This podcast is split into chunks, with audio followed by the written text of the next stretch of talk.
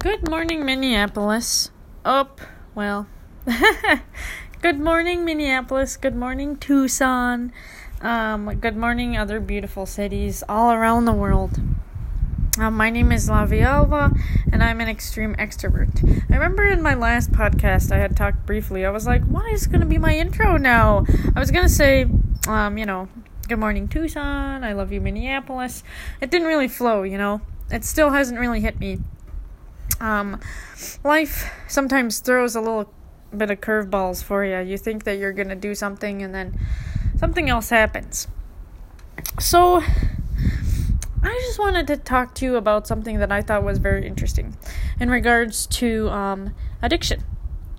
So, recently I've been studying the um, requirements for R H T, A B A therapy, and for those that don't know about that, um, registered behavioral tech and applied behavioral analysis. There's a lot of biases that come with this career, and that's what I'm hoping to figure out. Maybe those biases are true, maybe they're not. Um, a lot of what A B A is, is it's the promotion of good behaviors and trying to um, eliminate problematic behaviors, um, such as biting, yelling, screaming, stuff like that. And um, after doing a little bit of training, um, on A B A therapy, something started to roll in my head about addiction. Um, I know some people might think of this as controversial because I'm not trying to say addicts and people with autism are similar.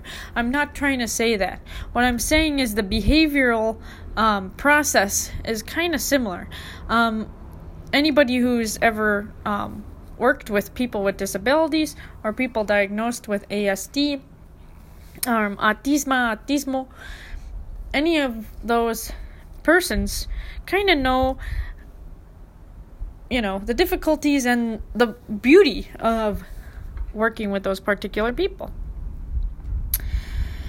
But for those who do not know much about working with people with disabilities or specifically A S D, um, I'm going to tell you a little bit of things. So based on experience, I'm not a person who is diagnosed with A S D.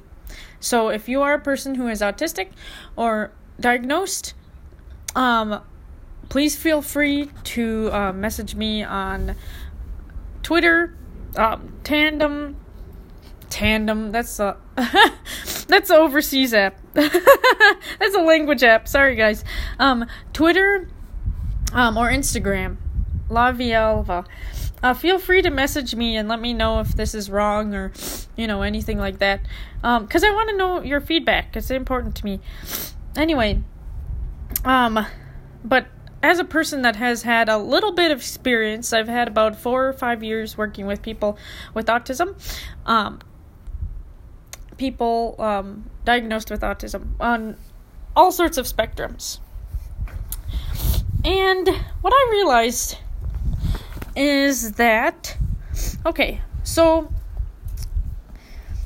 this is just one um one organization, one situation, uh, one person, me, and my experience. So when it comes to people with autism, sometimes you have a client or someone who is nonverbal or someone who is um you know unaware of the strategies that they can use to inhibit their be- in- behaviors. So, um, when you go about life, life is kind kind of stressful. It's complicated. It's difficult because as a person with autism, not referring to me, um, but based on my you know work experience, you know, you might not have the verbal. Um, You might not have the words. You might not even have the motor skills to um, get from A to B. And so let's simplify this for a little bit. So say you're a person um, that enjoys the the sensory. Like sensory input means like the smell, um, looking at something, uh, physically touching something, um, eating something. You enjoy the sensory input of Play-Doh, right? when you see orange Play-Doh, you just play with it. It makes you feel calm. It makes you feel happy. It's also distracting a little bit, you know, because you're sitting there squishing the Play-Doh. Uh, but around, you know, you need to be at school, or maybe you need to be at work or something. I don't imagine people are at work. I feel like at this point, you know, people are grown and, you know, you never know. People are at different levels of their lives. But, you know, so this feels so great. This is such a stimuli. And then someone comes, right? And you're feeling yourself. You're like, man, you know, I know I'm at work or job. We'll say school, because in my uh, situation, I've always worked with adolescent, uh, young children, four to five. And so imagine you're at school, right? You're in a preschool setting and you're like, you know, it's noisy in the classroom. There's a lot of things to learn, a lot of sharing and understanding, turn taking, and it's a complicated sense. If you put yourself in a three-year-old to five-year-old mindset, life is kind of complicated. Life is still complicated. Um, that's the human experience. Anyway, so you're in that class setting and, um, you know, you're just enjoying sitting down playing with your Play-Doh. And Play-Doh time tends to only last about fifteen minutes. So now it's time to put away a substance, or substance, sorry, addiction. Anyway, it's it's time to put away a sensory item that comforts you. And everyone's like, okay, it's time for math. Let's clean up. God, you don't like math. God, math makes no damn sense. The teacher's going to make you sit there. The Play-Doh is put away. What are you going to do with your hands? What are you going to do? Like, it doesn't even make sense, the numbers. It doesn't even make sense why we have to do this. It's just really frustrating. And so the teacher says, okay, friends, you know, we got one minute. And the one minute is coming, and man, you're, uh, Your pl- you you just feel the Play-Doh in your hands. You see the color. The color is beautiful. It's just, it's so calming. It's so relaxing. It's such a beautiful color. And now you're feeling the Play-Doh. It's soft. It's, it's relaxing. It's quiet. It's a quiet activity. When you hit the Play-Doh on the table, it doesn't make noise. It's a quiet substance. In quiet object. Sorry. I, I don't want to get people, um... confused with that addiction in the, um, with uh, the items. The item. You feel really calm with this item. Now the teacher tells you, okay, it's time to put everything away. And everyone's sitting down at, like, whatever, math table or the math activity or whatever you're supposed to be at. And you're sitting there with your Play-Doh. And what does the teacher do? She looks at you and says, hey, were you not listening? It is time to put away the Play-Doh. It looks like someone was not listening.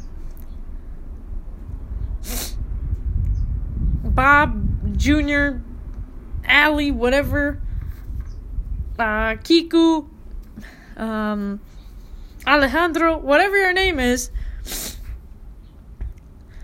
put away that Play-Doh. And now, now, now life gets a little complicated. Because you really don't want to put away the Play-Doh. Why? Who the hell wants to do math over Play-Doh? That makes no damn sense. That makes no logical sense, even to an adult. Like, that makes no damn sense. I'd rather play with my Play-Doh than freaking do trainings for my job, or, like, go and, you know, do something else that I need to do that is so te- tedious and unenjoyable. Why the heck would I want to do that? So, of course, I rebel. I say, no! No! I don't want to do that. I want to sit here with my Play-Doh. Oh boy, now it's a disruptive behavior. Now I am disrupting the class. Now the Play-Doh is taken away completely, and I am unable to play with it until I can show that I'm listening. Life is complicated, and we have to be patient with these people. And I, when it comes to addiction, I kind of want to broadcast the same sympathy.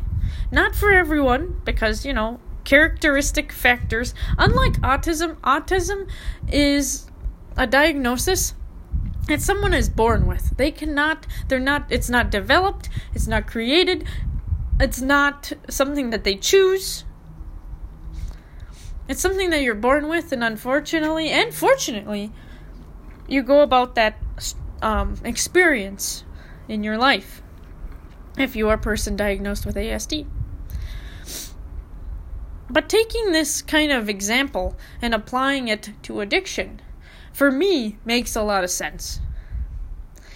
Because with addiction, we go about life, right? You might be going um, on a date. You might be going um, anywhere. And that societal discomfort is just lingering. And sometimes for some people it is societal discomfort, but for others it's not a societal discomfort at all. It's just a habit. So imagine you're going about your life, right? And you're like, man, I'm going to go to the pool party. I'm going to go to the pool party. Um, there's some of my friends there. There's some new friends there. There's people that I find attractive. There's people that are important, maybe in my job. And what I find really interesting is once you become an adult, these sensory and um, emotional, physical Um, comforts are labeled as not age appropriate. So for example, like me, I have, I'm so scared of taking the plane, right? I'm so scared of taking the plane. And I have to admit, sometimes I, I'm an, I'm a frequent flyer. I do fly more than most people maybe, and then maybe less than some people, but like, Even, that doesn't change the feeling that I get about flying. Even if I've flown many, many places, the the action of the plane moving up into the sky causes me anxiety. And I'm fine once it's in the air, but then once it comes down, I'm like, oh, I don't know. It gives me a little bit of anxiety. And I think that it's so interesting when we become a certain age, let's just say twenty-one, that all these, like, simple regulations are not age-appropriate anymore. So, like, me, luckily I'm a five-foot, you know, one small, short woman. And I have occasionally brought, like, a pillow or a stuffed animal on the plane. You know, nobody looks at me funky because they're like, oh, whatever, maybe she's a student, maybe whatever, she's a young adult. Because of my short short stature, a lot of people really don't bother me in regards to that. But having a stuffed animal on the plane actually gives me a little bit of comfort. Is it age appropriate for an age, like a thirty-year-old woman? Some people would say absolutely not. You know, and there has been times where I legitimately thought, you know what, you're right, that isn't very appropriate. Instead, I'll get on the plane and drink a few vodka soda waters with a lime. This is an adult-oriented um, comfort, you know? Like, because me, I, I don't like to f- be sitting on the plane and feeling a, a tremendous amount of discomfort. You know, there's ways that people say, like, oh, you know, like, take deep breaths or meditate or, you know, just sleep or take some T H C if you're in a legal state, whatever. Um, I say that for credibility. Anyway, but, like, you know, you might be taking any kind of sources. Doesn't matter. But why are these substances so much, like, why are they viewed so normal, you know? Like, why is it appropriate for a thirty-year-old woman to be like, man, I had such a rough day at work, you know? Like, I'm going to go drink a few beers with my friends. Everyone would think that's age appropriate. They're like, yep, that's the way to go. That's fine.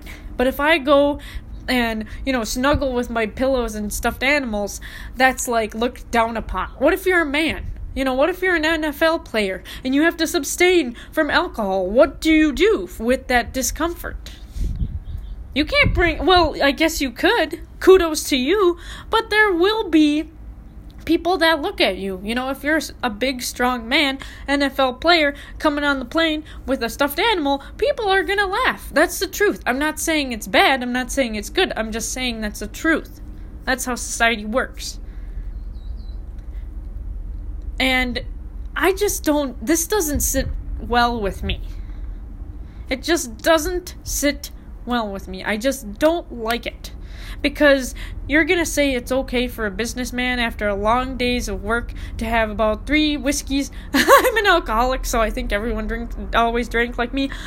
Maybe he only has one. Maybe he's a, a, a tempered, you know, tempered normal drinker. But, um, you know, maybe he only has one. And he's fine and, you know, he just goes home. I know from experience, like, at least in my life, that never happens. You know? Like, sometimes it's nice to have a hug. Sometimes it's nice to, like, lay down and be like, okay, I just want to be away from the world. And what I don't like is that we don't normalize these actions. I, when watching TikToks and stuff, I always, you know, kind of see these people that are, like, open on uh, social medias. You know, a lot of these people, like, um, when I say categories, right, like, uh, people with disabilities, people with addictions, uh, people that, um, I don't know, maybe feel different in regards to sexuality. I'm queer, so if you're queer, that's not different for me, but for some people, that's a little new, you know, they're not used to being queer, they're not used to, um, I don't know, being feminine or masculine or whatever they are in their identity. Sober, sobriety is new for some people. And I, I notice that on TikTok, a lot of these things are being more visual, like more, oh, like they've always existed, but they're more available now. Like Native Americans, they've been around for forever. But because of TikTok, it's nice because we get to learn about the different tribes. We get to learn about different cu- cultures. A lot of things that people, at, at least millennials and older, I believe, um, have very skewed and wrong um, information about those cultures.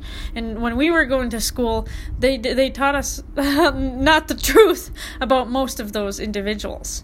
And it's nice to, you know, see people that are verbal about these things and being like, hey, this is the truth, this is what is happening, this is how we actually say things, stuff like that. And sorry, I went kind of on a tangent um with this like little behavior thing, but I guess, overall, I'm kind of glad to see it. I'm glad that people see a little bit more of this. And one thing that I hope that people can realize is that emotional regulation, when we hear about, like, okay, behavioral techs, helping people with disabilities, helping people with emotional regulation, because they have behavioral, quote-unquote, problems, prob- problematic behaviors. It's not that they have problem behaviors. They don't actually... The word problem is really kind of biased. Because nobody has a problem when it's their particular behavior. It's a human experience and it's a human reaction. How we interpret that behavior is how we deter... Like, is where people get that biased. You know? Like... It pisses me off specifically when, like, for example, veterans. Veterans or people that live on reservations. Like, I experienced this in Minneapolis. I am only one person, and I'm only, like, one being. You know, people, I could be totally wrong. You know, maybe there's about a group of ten people that are in a focus group, and they're like, you know what, what you're saying on your podcast is totally not true. please message me. Please let me know. I want to know if this is right or not. But I know from my own um, biased like experience, because I am Latina, five one, white skin from United States, um, my experience is going to be different communicating and understanding and learning about these situations. But anyway, one thing that pisses me off is that we have people that, veterans, right? Uh, veterans or people in our community that have struggled a great deal. You know, and I'm going to more focus on Minneapolis just because I've lived in Minneapolis for um, twenty-nine years.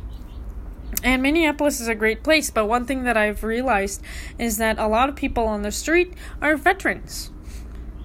A lot of people are on the street are veterans. They are Native American, and they are struggling. They appear to me that they are struggling. They appear to me um, that they are sometimes, you know, suffering from addiction. And something that just does not settle with me is that as a society, we glamorize so many alcoholic tendencies. And I realized this when I went through rehab. I was like, it's so frustrating because there will be a group of twenty-one, you know, girl twenty-one year old girls just out of college, and they're all like having shots, and they're like, oh my god, you know, it's your twenty-first birthday, let's have twenty-one shots, like this is so fun, you know, with the beer pong and the, you know, chugging the kegs. Okay, let's sit back a little bit, because I've engaged in that behavior, obviously. You know, I've gone to college, I've engaged in that particular behavior.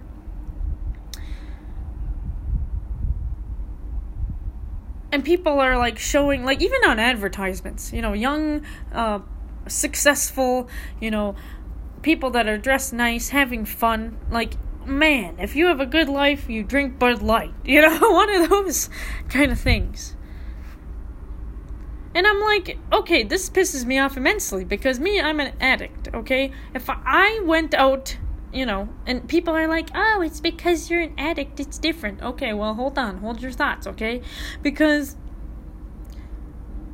if I made a Facebook post and I was like, yeah, it's my thirtieth birthday, thirty shots, twenty-one shots, people would be rushing and being like, okay, bitch, where the hell are you? Where, what is going on here? Like, what, what's going on? Like, are you triggered? Blah, blah, blah. And I'm like, that's, I, I appreciate that care. But within our society, we normalize a lot of those behaviors. You know, when you're a young person and you're like, oh, let him, let's get him drunk because it's his twenty-first birthday or it's his birthday or whatever. Why? Why is it okay for those people? And it's not okay for veterans. They're like, people that have been, you know, have been doing tremendous crazy things to help our country. I don't support war, but like, for example, like, I don't think veterans are treated very nicely. Yeah, people can say, oh yeah, they get discounts, they have benefits. Do they though? Because in Minneapolis, I've seen a lot of disabled veterans on the street. Some of them have addictions, some of them don't. But if you had to do crazy things like killing people and like, you know, having to follow demands that you don't like, and seeing other people in your group die in tremendously horrid ways, and then you're gonna come and laugh at them when they're drunk on the street, be like, oh, the local drunk. Why? I've never understood this. And it makes no damn sense. One thing that pissed me off, too, is I was on the bus, I was on on my way to work. And I think I mentioned this in another podcast, I can't remember. But I had seen a, a man at the bus stop in Minneapolis, and he was passed out drunk. And no one helped him. I was on the bus myself, you know, it, the... It just zoomed past him. I looked at him and I wanted to help him, but a part of me was like, no, just let him go. you know, just just let them stay there. It's not safe. It's not right. It's not socially acceptable. Like, for whatever reason, I made an excuse. I didn't go and help him. A lot of people didn't go and help him, but I didn't go and help him. And I have, ex- like, I'm an addict. I understand him. If we were taking this addiction s- seriously, I would have got off the bus and helped him. I would have been like, oh man, that guy's dying. But because of our society, me, I've even had that bias. I was like, oh no, it's okay, just leave him. Why? Why, why, why? This makes no sense to me. I don't understand. I don't understand why we advocate for such unhealthy behaviors, drinking, and then we go around and laugh at the people that are in poverty. A laugh at the people that are using, like, alcohol as a coping mechanism. Why? Because of discomfort. Because it's acceptable, but not acceptable. You can't, you know, it's not age appropriate to maybe bring a toy on the plane for your own well-being. But it's okay to, like, have three vodka drinks? Doesn't make any sense. Obviously, there's laws and, you know, restrictions to the use of alcohol and drugs. But when it comes to addiction, we pre-register this in people's brains. We we make these happen. It makes no sense that the poorest of populations have access to drugs. It makes no sense. It makes logically no sense. I could go all day about this, but I'm not going to bore you guys. It's just something that I'm passionate about. And Um, since I'm, you know, trying to be trained on my A B A training and start work, I I really want to keep this in mind. I want to see if I can apply, um, you know, other behavioral strategies to addiction. I was talking to someone that I um, trust, and I was telling them how um, it's not always your fault that you're an addict. Yes, it is, and yes, it isn't. You know, I like to play devil's advocate. But in a way, like, there has to be a motivating factor in your life to make your life in addiction more, like, more or equally, if not a little bit more, satisfactory than your life in addiction. But the thing that people don't realize is sometimes it's so driven in the family dynamic. You know, if you're sober, does that mean you can't hang out with your family? Does that mean you can't hang out with your cousins? Does that mean you can't hang out with your friends that you've known for thirty plus years? Maybe, maybe you can, and you can set boundaries, and you can say, hey, you know, whoever, let's just name him um, Santi. Okay. Um, Santiago. My friend Santiago, anonymous person, um, I've known for thirty years. Every day, like every, every day, every week um, on Fridays, you go and um, play bingo. And it's one of the most enjoyable times in your life. You know, yes, alcohol is involved, but you... You know, the thing that you enjoy is you in you take that and drink that alcohol, because not only does it make you feel and like loose and enjoy enjoying the moment, but it also makes you like less uncomfortable. Not that you're not uncomfortable with Jose or whatever. Oh, Santiago. It's not that you're not um, you know, comfortable with Santiago. It's just that, like, your friend that you've been doing this activity with for years, this is how you've bonded. You know, people don't realize that they're like, okay, you have a relapse, like, just be sober. Like, what what was wrong? Nothing was wrong. It was just that some experiencers, some experiences are just really hard to say goodbye to. You know, what if it was your grandma? Every every Friday you go and play bingo with her. Yeah, you pl- you drink a few beers, but the aroma, the taste, the smell, the laughter, it's something to hold on to. It's something that's enjoyable. It's something to look forward to. And, you know, maybe grandma doesn't go to bingo unless she drinks a beer. You know, maybe she doesn't go to bingo unless it's at a bar. And those are consequences and boundaries that you're going to have to set up for yourself. And for some people, it's not damn worth it. It's not. It's not. And it just sucks because as a person that, you know, is maybe supporting or helping or trying to, you know, be there for someone with an addiction, sometimes life is complicated. Sometimes life is hard. And those little moments egg on the addiction. And it's hard to let go of.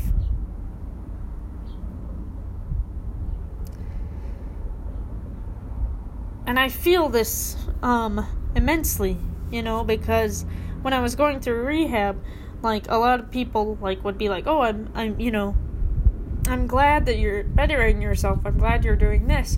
Yes, of course. But there's also a coping, like a coping situation, a coping experience, you know. Some of your friends don't want to stop that, and that is their right. That's fine.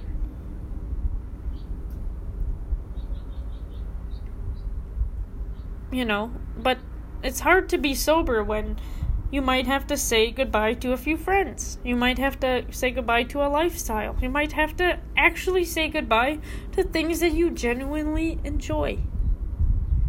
And it's a coping experience.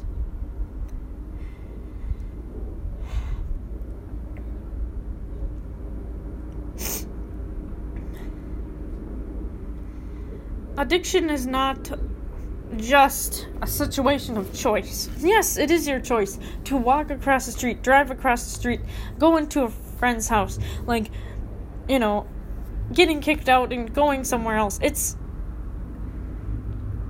it's a situation. It's a life experience. And for some people, it has become habitual. Some people, it has become normal. Like, sometimes people are like, oh, you, everyone knows a person or two or of somebody that's been in and out of jail. You know, several D U Is, um, several, you know, things going on, and you're like, man, this guy is just, or this woman is just not figuring shit out. For them, it might be normal. You know, you don't know their situation. You know, maybe they're homeless, and maybe jail is a better alternative. Maybe they're so used to it, it's not even, the consequence of, uh, qu- consequence of it is not even that severe. And that's why I kind of want to tie this a little bit to A B A therapy. Is when you go through A B A therapy, um, and you're a therapist, you have to learn what the person prefers. You have to learn, like, hey, if client A has a problem, which we would never refer to them as client A, but I just don't want to make any up any names at this moment. I'm just feeling lazy. But client A um, just doesn't want to sit down for snack time. You know, what is his preferred activity? Um, maybe he really enjoys coloring. So we're going to say, hey, if you sit down, have a few bites of your snack, feel free to color, you know. It's it's an activity that he feels comfortable with and he enjoys. But the thing about this particular situation is I can't implement my joys on the client. So, like, for example, like, if this client really enjoys, um, you know, coloring, and you say, hey, you know, just have a few snacks, have a few bites, um, then you can color, like, it's fine, right? But if I went and said, hey, you know, we're not going to color today, we are going to do math, and then you can go sit down and have snack. Like, no, like, you'd be like, hey, you know what, you can sit down and have snack, do math, and, you know, you'll just have a great time. That person doesn't even like math, they're not interested in math, like, that's not going to motivate them whatsoever to sit down and eat snack. You know, like if you're like, oh man, this kid looks like he's going to like cars. Maybe he doesn't even freaking like cars. Maybe he likes Barbies. Maybe he likes coloring. Maybe he likes beading. But if you apply your own biases and say, okay, this kid is going to just play with Barbies and then he can go eat, that's not going to change a behavior. Because that's not promoting the motivation for him. And that is a concept that is very interesting for me, because I feel like as people that, you know, a person that struggles with addiction, it's very similar. If you're going to be like, hey, you know, if you're used to going to jail and you're like, hey, you know, you get a D U I, whatever, or you get caught with possession, you're going to go to jail, you know, then you're out. And then you can go and have a good time. You know, as a person that that's not a very heavily motivating factor, they're going to be like, eh, who cares? I'll just finish my time. I'll go back to do what I, doing what I need to do. You know, maybe you have, maybe you're used to that lifestyle. Maybe you like that lifestyle. And the motivation to get out of jail or uh, whatever, a rehabilitation or whatever, is more is more rewarding than actually putting the time in. And in A B A therapy, um, we kind of talk about, you know, timeouts, because we're talking about children here, okay? Um, get sorry if this gets confusing. I'll I'll try to make it not too com- complicated. But with applied behavioral analysis, um, in our society, if a child hits another child, right? It doesn't seem appropriate to be like, hey, you know, now you can go off to the next activity. If someone does something like bites somebody, scratches somebody, hits somebody, they gotta go to timeout. This is like the adult jail. You know, you have to go out and do something, fix yourself, blah, blah, blah. Fix your well-being, calm down. You know, then when you're in a healthy state of being, potentially, I guess, quote-unquote, you can get out of timeout and uh, continue playing. But the thing is, the getting out of the timeout has to be rewarding. You know, like getting out of that timeout has to be like, man, I cannot wait to go out and play with my friends. I cannot wait to go out and play with my, you know, sensory toys like Play-Doh or whatever, bubbles or whatever. I can't wait to do these things. That's why I'm so motivated to sit down and behave correctly, have a quiet voice, so that after the f- three, five minutes, whatever it is, then I can go back and play. So in regards to addiction, the getting out of the help has to be more rewarding. It is more rewarding for some people. But what's important is also the time in, when you're going into rehab or when you're educating yourself about a, sub- a sober life. If you're getting unreliable sources, if you're getting sources that are not supportive, if you're not surrounding yourself with people that support this situation or even really understand it, it's not going to be very motivating. You, it it's so complicated, and this is the one thing that people don't understand, is that sometimes as adults, it's so nice to have a drink, and but as an alcoholic, you're like, okay, um, you know, with the five step, the twelve steps, and of the book, and they're like, oh, you know, you don't have any control over alcohol, blah blah blah blah blah. Yes and no. Your environment plays a huge part on whether or not you're sober. If you don't have the supports, it's not going to be very realistic for someone to be sober for a very long time. It makes no logical sense. If you're in rehab, or if you're in whatever situation, uh, rehabilitation or jail, once you get out, if there are people that are like, hey, oh, thank God you're out, I'm so happy, like, let's just engage in the, these behaviors that we were doing before, because we're just so happy and this is just what we do, you know, it's not uncommon. You know, it's not uncommon to not do that. And I think that's what's so tricky. about understanding addiction is it's really not one size fits all. Some people are going to practice one hundred percent sobriety. You know, no drugs, no alcohol, no anything.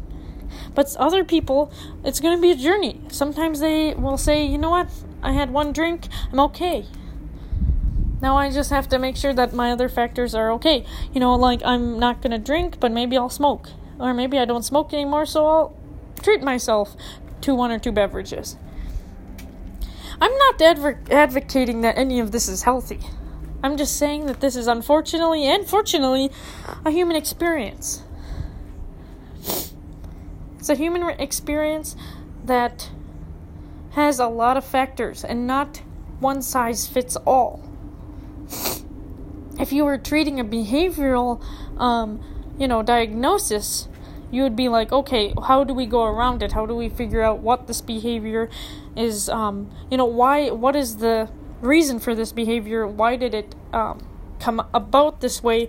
Why has it persisted for this long? In A B A therapy, this is the things that you think about. And I imagine, I'm hoping that people that, you know, work with people with um, addictions kind of kind of think the same way. You know, like, how how does this behavior evolve? How did this happen? What is the real reason?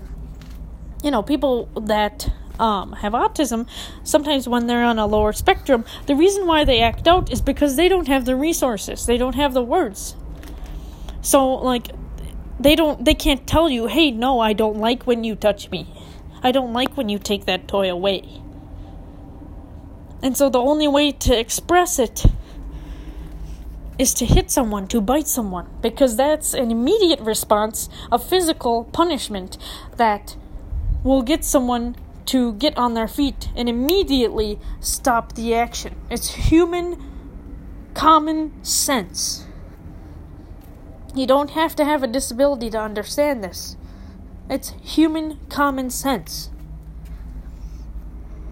So when we're thinking about people with addictions and they're drinking immense, huge amounts of alcohol, when they're engaging in self-harm activities, why? Why? Because they might not have the resources. Maybe they don't have the supports. Maybe they are homeless. So before you look at somebody on the street and you make fun of them, think of these things. Think of these things. And give people patience. Also give people patience to learn at their own speed. The human experience is so diverse that some people, they have a different path. They have a different, a different way of learning. And in their life, they will learn things that maybe I perhaps will never learn. And that's the beauty and the curse of it all. But also, it depends on the person. Maybe, maybe the pros and the cons are not that significant. Maybe they're really different. You know, whether you use, whether you're not, maybe it's not a big deal. And that's something as a person, if you are a supporter or if you're dealing with someone who has an addiction, this is something that you have to be mindful of. It's not your fault. Sometimes it has nothing to do with you. You might have to set boundaries, and you might have to respect other people's boundaries. Always respect bo- boundaries. I don't even know why I said sometimes. Always respect people's boundaries. But it, whether or not they make sense is not really a concern. Because some people have experienced a life where some of those consequences are not really that significant. And sometimes they are. Man, I went on a long tangent about that, huh? Thanks for listening to me. I just really had that on my chest. And I've been spending a lot of time studying the um, R B T, Registered Behavioral Tech, And I just thought that was very interesting. I thought that there were a lot of similarities, and I'm hoping to kind of do my own little research on this and kind of hoping that maybe this um, work through behavioral technician, like work, that I can like maybe better understand people that are um, addicts. And and I know people are like, oh, well, how are you going to do that? Well, I'm just based on my own experience. I want to kind of know if we can apply those particular um, things to other people or whatever. Just a thought. Don't worry, people. I'm not. I'm not saying anything like, you know, just thoughts. Just thoughts, ideas, and I'm hoping that, you know, in the future, maybe we can best understand a lot more of these problematic behaviors, not only with people with disabilities, but with people that, you know, have addictions too. And I'm not saying that any of those people are similar. People with disabilities, they are born with those disabilities. They, um, you know, it's not their fault. But what I'm trying to discover is when people are like, hey, you know, alcoholism is a drug of choice. Um, this is what I'm trying to discover. I'm trying to discover whether or not addiction um, needs to be treated similarly. And I guess uh, people in a more medical field might say, of course it is. But the thing is, in our society, we really don't behave that way towards people with addiction. You know, we don't look at them so seriously as we do others. Um, especially if they are um, ones who are stereotypically um, people that grow up in poverty, or, you know, people who have gone through war. You know, for me, anyway, in my experience, I feel like alcoholic tendencies are more ignored and like, oh yeah, that's what people do, like, ah, oh, that makes sense, you know. And I I'm interested to I don't know I'm interested about this topic. I want to see if that's really true, because in my heart I really feel that addiction is a serious serious um mental illness, and that, you know, it should be taken more seriously than it is in our society. But anyway, thank you, thank you, thank you for listening to me. Um, I will let you know. Um, well, just keep posted. Stay posted. Um, listen to my podcasts. I'm excited to talk more about behavior and um, how it kind of contributes to our society. And before I go, I just want to let you know that do something good for yourself today. Um, sometimes doing nothing at all is something. You know, I've I've been doing this podcast outside on my porch, and the sun is beautiful. I see the mountains, the cactus, and, you know, it might not be a crazy busy situation, and I might not be really physically doing anything important. But for me, it is important. For me, it is important Um, to get this off my chest and kind of um, talk to people about my experience and my thoughts. So do something similar for yourself. Um, stand up for yourself today if you need to. You know, if you feel that maybe someone is misrepresenting you, you know, say it in a respectable way. Be like, hey, you know what? That's not true about me. Um, stand up for your boundaries. You deserve it. You know, if someone's maybe pushing you to do something that you don't want to do, say, hey, you know what? I'm not really feeling that today. And you don't need a reason. You don't need a reason. Stand up for yourself. It's your life. If you're feeling a little bit sad, maybe a little bit hard at work, you know, make sure you take your deep breaths. Make sure you have your water. Make sure you eat. Take care of yourself. Take care of your well-being. You're an important person. You're alive today because you're important. You know, a lot, a lot of people haven't got as far as you. You made a lot of mistakes, but you've made it this far, and there's a good reason to why. You have a lot of um, creativity and a lot of strengths that some people have never experienced. Your your existence is important. And I really, really appreciate all of your support. And safest, safest, safest, safest, safest of travels.